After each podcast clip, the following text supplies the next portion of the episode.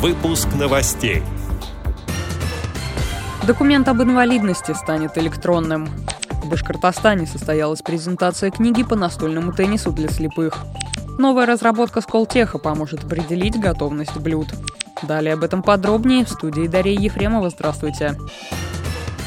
Документ об инвалидности станет электронным. Изменения вступят в силу с 1 января 2022 года. До указанной даты розовую справку можно получать в бумажном и в электронном формате, передает ТАСС. Согласно приказу Минтруда, выписка из акта освидетельствования медико-социальной экспертизы будет направляться в трехдневный срок со дня признания инвалидом в орган, осуществляющий пенсионное обеспечение. В Башкортостане состоялась презентация книги по настольному теннису для слепых. В издании описан отечественный и зарубежный опыт. Основным автором учебного пособия «Настольный теннис для слепых. Методика обучения» выступил незрячий тренер Павел Сафонов. Эта книга вышла благодаря реализации гранта фонда президентских а, конкурса был реализован проект в 2020 году, который назывался «Пространство со скоростью звука».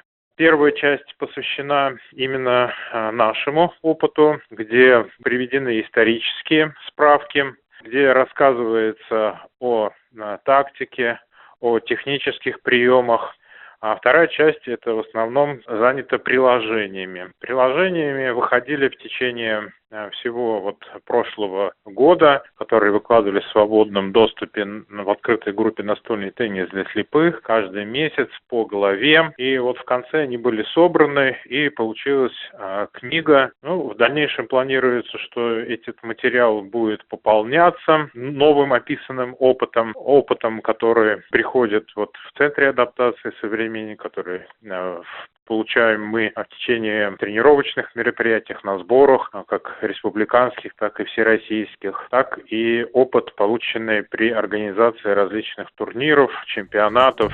Отмечу, книгу можно скачать в группе ВКонтакте «Настольный теннис для слепых».